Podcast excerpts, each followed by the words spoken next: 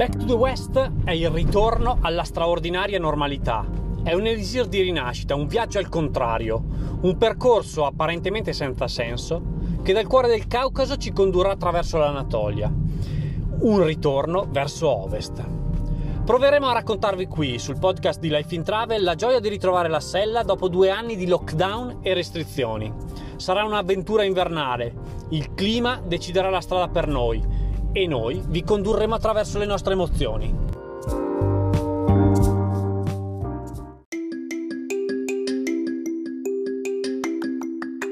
Buongiorno cicloviaggiatrici e cicloviaggiatori e ben trovati a un'altra puntata di Back to the West, il racconto del nostro viaggio a ritroso dall'Asia all'Europa. Potete ascoltare questa serie di podcast sulle più conosciute piattaforme di audio streaming, mentre per leggere i racconti di viaggio e scaricare le tracce GPS accedete al nostro sito www.lifeintravel.it.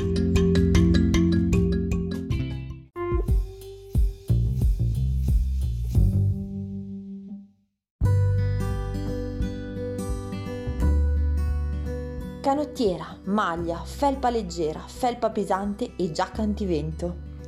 Ho indossato tutto il mio repertorio da bici. Eppure un maledetto spiffero, uno di quelli che ti fanno rabbrividire dalla testa ai piedi, è riuscito a passare anche stavolta. Il vento da nord-ovest, la direzione in cui stiamo pedalando, ci schiaffeggia violento.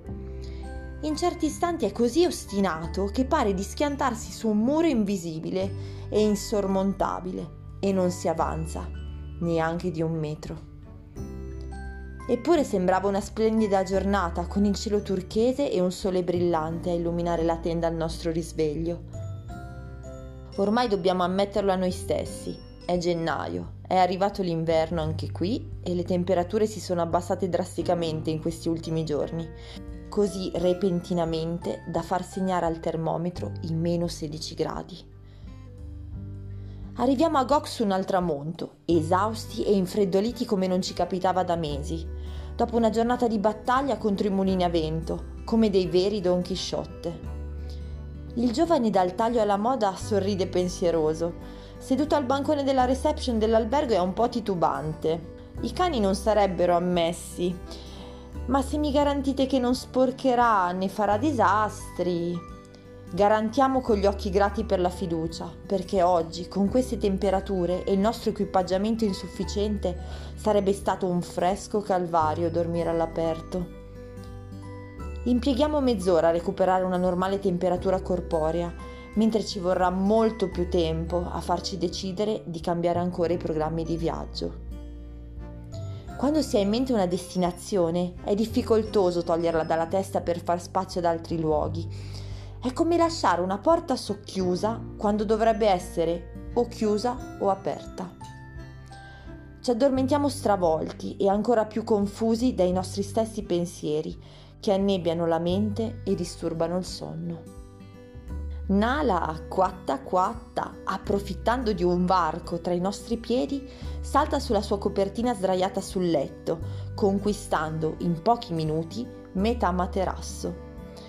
A volte non mi capacito proprio della sua lunghezza da sdraiata. Al mattino, dopo ore tutt'altro che riposanti, la maggioranza dei dubbi è dipanata. Saltiamo in sella e giriamo le ruote delle nostre biciclette a favore di vento, a sud, puntando al mar Mediterraneo e lasciandoci alle spalle, non senza rimpianti, i camini delle fate della Cappadocia, i meno 16 gradi e i 50 cm di neve abbondanti previsti per i prossimi giorni. Avremo fatto la scelta giusta? Esiste una scelta giusta? Chi vivrà vedrà. Il tramonto si infiamma all'orizzonte, mentre le ultime pedalate ci conducono ai piedi di questa strana collina che sorge solitaria nel mezzo della piana di Adana ormai a poche decine di chilometri dal mar Mediterraneo. Siamo usciti dalle montagne, ripartendo sotto un cielo blu cobalto che si è portato via le nuvole degli ultimi due giorni.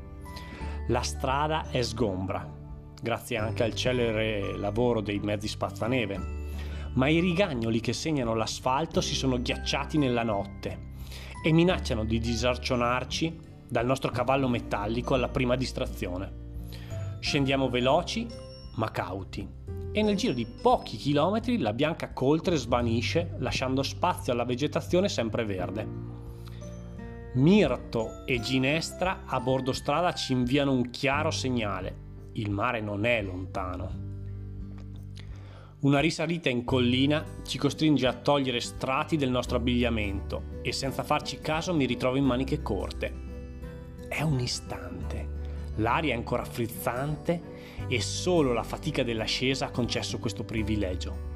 Ma me lo godo fino in fondo, assaporando il vento freddo sulla pelle nuda delle braccia sudate. Dal culmine davanti a noi si manifesta l'enorme pianura che ci guiderà verso il mare nostrum alle spalle le vette innevate sono maestose e meravigliose. Ci voltiamo con un pizzico di nostalgia. Poi ripensiamo al gelo dei giorni scorsi e quel bagliore negli occhi lascia spazio alla voglia di tepore. Cadirli è una città senza anima, un agglomerato di palazzi e catapecchie ai piedi delle alture. Ci arriviamo e la lasciamo senza quasi accorgerci di averla passata Troviamo alcune belle stradine di campagna e tra le immense distese di rape e spinaci raggiungiamo i piedi delle colline di Anavarza. I raggi radenti del sole che cavalca verso occidente si infrangono sulle rovine del castello che domina la pianura. Ci distraiamo con il naso all'insù. Vero scarta verso destra, io non freno e le borse anteriori picchiano sulla ruota del carrellino. In un istante mi ritrovo sull'asfalto l'avambraccio sinistro dolorante e un freno piegato in malo modo. Negli ultimi chilometri a fatica riesco a tenere saldamente il manubrio e a freno la lingua per non insultare Vero.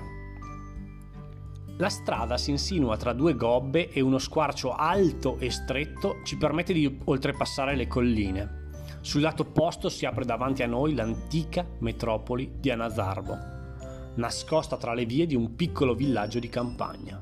L'arco dell'antica città cilicia è un ottimo riparo e decidiamo di piantare la tenda ai suoi piedi. Decisamente una location insolita per campeggiare.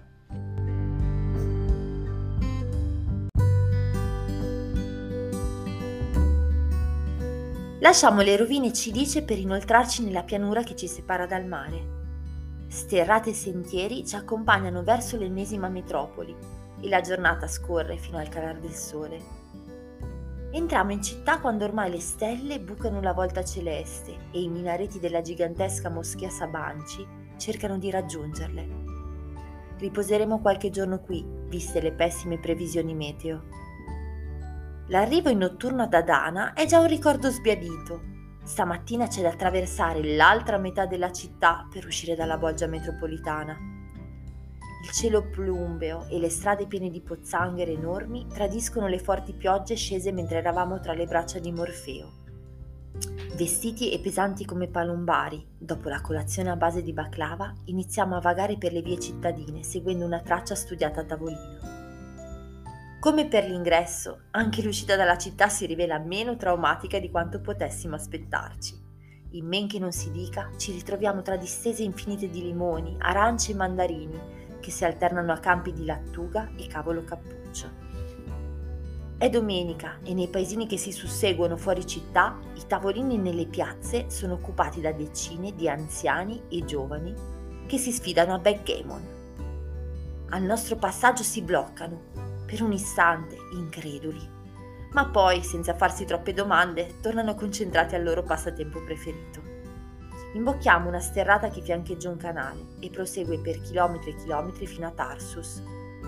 Ai suoi margini, capanne e tende blu e bianche ospitano centinaia di persone, giovani, donne e bambini soprattutto. Campi profughi siriani, come ne abbiamo già visti molti alle periferie delle città. Ci vergogniamo un po' del nostro passaggio, in cui ostentiamo il nostro benessere a bordo di una bicicletta ci facciamo piccoli piccoli davanti a tanta disperazione. Il canale prosegue, la strada lo segue e noi pedaliamo verso il mare. Un vento gelido e rigorosamente contrario ci rallenta. Nel pomeriggio attraversiamo Tarsus prima di rigettarci su una divertente strada bianca di campagna e correre incontro al sole che rapido scende verso l'occidente. Il tramonto ci precede e solo quando le tenebre si sostituiscono alla luce raggiungiamo la pineta in riva al mare. Ci siamo! Dopo mesi di pedalata raggiungiamo il mare nostro, ma per uno strano scherzo del destino riusciamo a sentirlo senza poterlo vedere. Troviamo un punto decente per piazzare la tenda e mentre familiarizziamo con una famiglia di randagi, sulle nostre teste prende il volo un enorme rapace silenzioso. Barbagianni!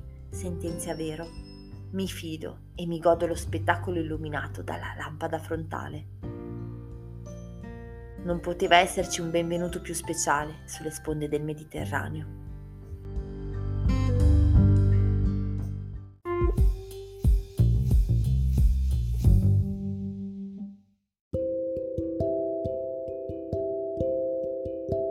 Questo racconto è tratto dal diario di viaggio di Back to the West, un viaggio in bici a ritroso dall'Asia all'Europa. Per accedere a tanti altri contenuti esclusivi dedicati ai cicloviaggiatori puoi abbonarti alla Lead Family su www.lifeintravel.it slash abbonati dove potrai accedere al sito senza pubblicità, ai contenuti esclusivi della sezione Birra e Fame, scaricare PDF gratuiti, ricevere la rivista impronte e i gadget personalizzati. Non vediamo l'ora di accoglierti nella Elite Family. Buone pedalate e buon ascolto!